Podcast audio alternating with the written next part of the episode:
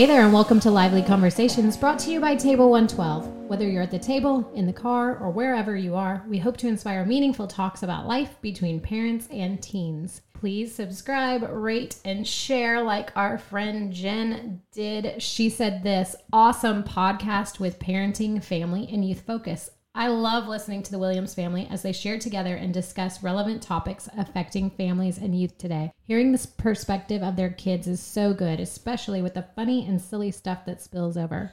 The conversations help me to step back, take a deep breath as a parent, and work on seeing issues from my kids' perspectives too. Thank you, Williams family. And thank you, Jen. We really appreciate your review. Those help the podcast to grow and they help other people to find out about it. We are your hosts, the Williams family. I'm Lexi. I'm Jeremy. I'm Justice. And I'm Dana. Okay, so in our living room at home, we have this height ruler. The kids' birthdays are six months apart. So we make a point to try to measure the kids and mark their growth on their birthdays. And that way we get kind of a half a year reading for each one of them. And it's interesting to kind of like compare who is taller at this age. Lexi's usually pretty proud of It's always me. Always me. that answer. And then we also marvel like at the big growth spurts that like Justice experienced, I don't know, sophomore year. Between freshman and sophomore year, Oh my goodness, he got you're like six or eight inches. Yeah, that's right. That's crazy. Yeah, well, the beginning of the year photo to the end of the year photo was really drastic. It was kind of fun to watch. And you can also see that in the family pictures that we have around the room, too. We can see growth over time. There's pictures of tiny Justice and Lexi all the way up to recent day. And so as you guys grow up, you're changing physically, but you're also changing on the inside as well. And those changes that happen can either be deep or they can be surface level changes. You know, you may pick up a new hobby or might try out a new style or something like that. But let me ask you this question. And you can go deep or surface level, doesn't matter.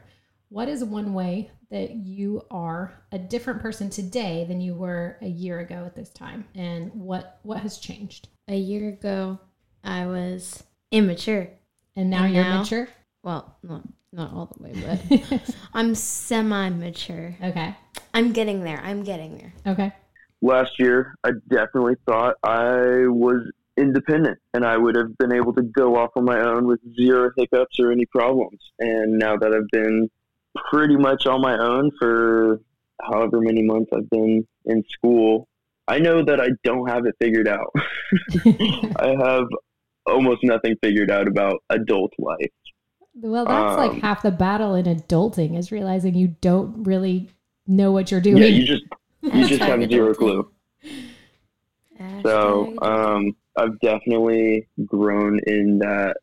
I know that I need to reach out for help. Mm. I like, especially over the past couple of weeks, like uh, my grades started slipping because I started turning stuff in late, and I am the type of person who doesn't like to ask for help whenever I may need it because I don't think I need it. I think oh, I'll just I'll, I'll be able to make it right later. But I think definitely over the past two weeks, meeting with a few advisors and professors, I've learned that I don't have it completely under control. I need help, and I need to be able to see when I need to ask for help and act on that. Wow, Justice, there's a lot of wisdom in what you just said there. Thank you for sharing that with us. Getting wise, And I, dude. I, I don't think that goes away. Like, No, for if, sure. if you can Yeah, never. maintain the ability to ask for help throughout your life, your life will be so much better. yeah. And- Yeah, it's still hard for me.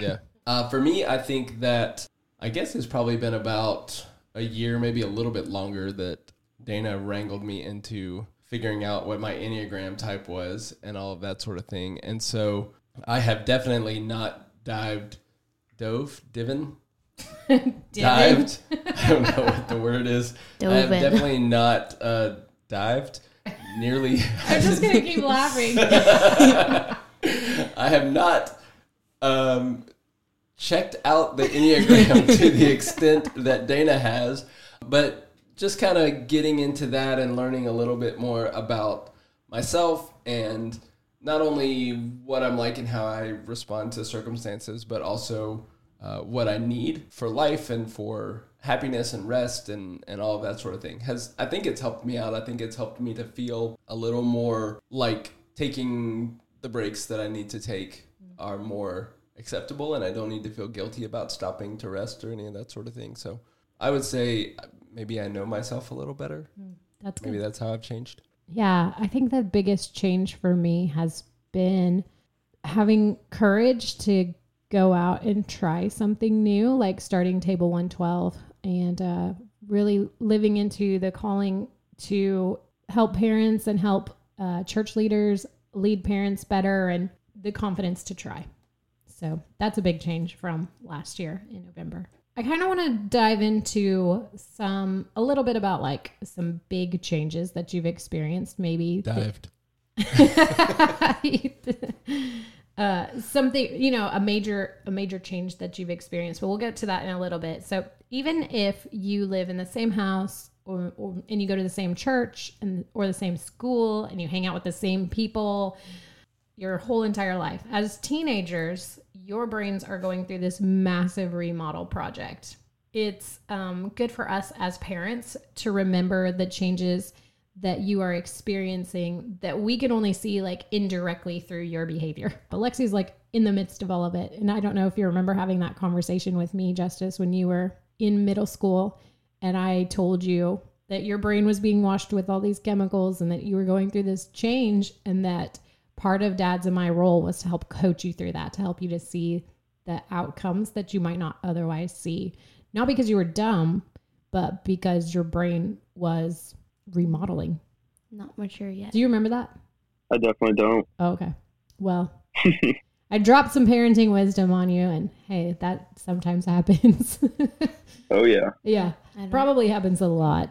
Anyways, so that's just for moms and dads out there and whoever's raising teenagers, just to know like what you're, just to be aware they're going through that, and so you know, give them patience, help them navigate those things. Okay, so when you face a change, tell me what is an anchor that you hold on to to stay grounded through that change. Things may be down at the moment, but they will eventually get better.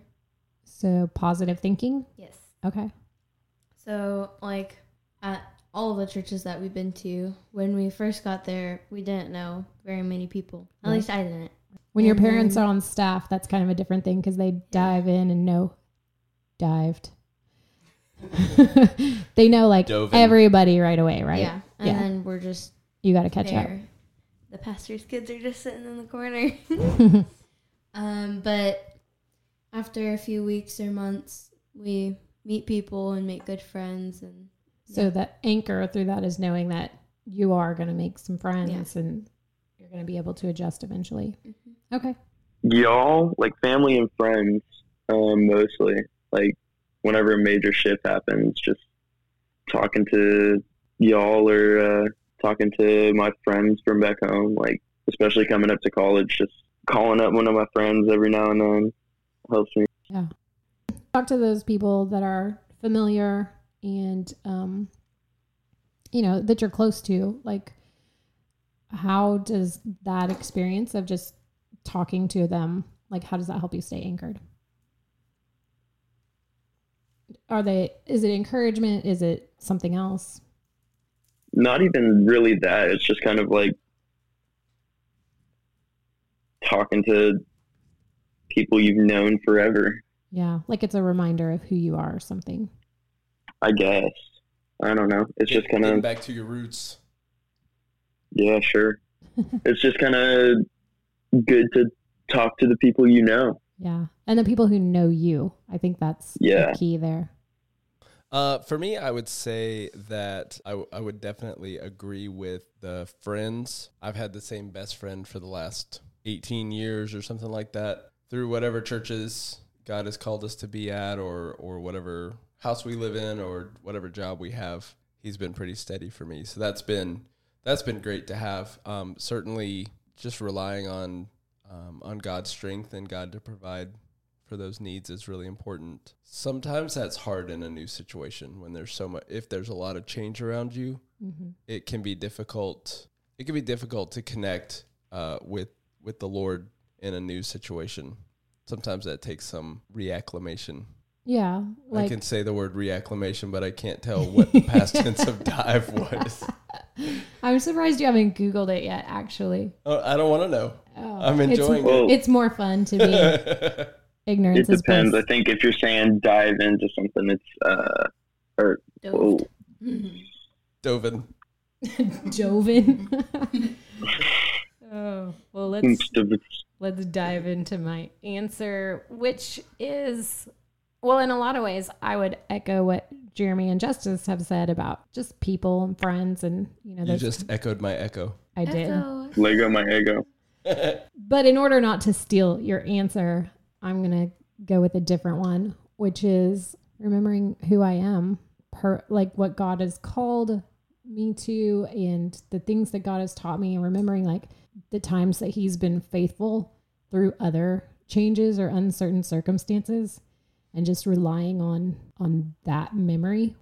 Okay, so what was a change that you've experienced that was scary at first and then it ended up being better than you imagined? Going to my elementary school that I started at in fifth grade. We had just had Hurricane Harvey, and so that pushed school back two weeks. That was kind of scary, and it was my first year there. Kind of happy that we had less school, but so I was a new kid, and um, uh, student council elections were two weeks after the two week starting time. Well, pushed back starting time. Right. It should have been a month after school started, but you Yeah. missed like 15 days. So I ran for student council president. My dad helped me write the speech, and we made a cute little poster. Yeah, we did. If you can dream it, you can do it. With Dreams come true with Lexi yes, Lou. that's it. Dreams come true with Lexi Lou because the was- theme was Disney that year. Yes. I was nervous, but then I was president for student council, and So you fit in faster than you yes, imagined. you everybody could knew have. who I was. So pretty lit. Easy to get to know kids that way. I think mine was high school. You were scared of high school? I mean, not like, not a lot of things like really scare me. That's not like imminent danger type stuff. Right. We talked Um, about that a few weeks ago. Yeah, Danger. and I Is it mean, bugs? yeah, bugs. Bugs scare the crap out of me. Anyways, um, so like getting to high school, I didn't know what I was doing. I was a tiny little five foot nothing, bleach blonde kid with a bobblehead on his shoulders who had no idea what he was doing. And I think once I got into high school and experiencing all the stuff high schoolers experience, it came out to be better than I expected. high school is a thing. I High think a lot of people kind of discover what they want to be about in high, the high school years. I think a change that I experienced was actually coming off of a s- church staff and then doing this. I am seriously loving what I get to work on. I'm loving creating content for parents and for church leaders and it's just been fun. That part's been fun. It's been fun to connect with other leaders and kind of listen to what they're doing and what they're working on and that's better than I could have imagined. I remember uh, about five or six years ago, we were kind of forced to move out of a neighborhood that we really, really loved um, into They an- came at us with pitchforks. yes torches. torches in the night. Yeah. Um, Just kidding. and uh, and we moved into a different neighborhood, and we just didn't know that neighborhood, and I was I was apprehensive about it, and we had a we got to move into a really lovely home with a lake view, and it was Mm-hmm. it was beautiful, but I was just apprehensive. I didn't know if it was going to be any good or not. And I think it kind of had it got off to a slow start with getting to know our neighbors and stuff like that. But uh, and we only lived in that house for three years. But by the end of those three years, we had some pretty great friends that we're still friends with now. We just got to go to a baptism the other day for one of those friends, and that was awesome. yeah, it was super awesome. Um, Dad so and that- son. yeah. Uh, so we- you know, it just turned into it turned out really great. So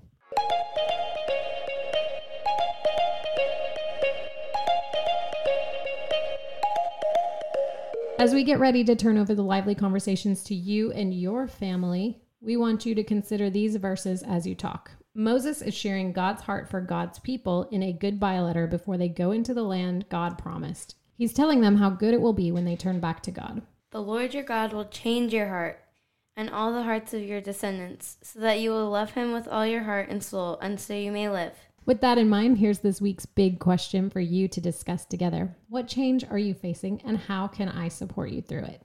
Thanks for listening. We'll catch you next week at the table. See ya. bye. Let's get it.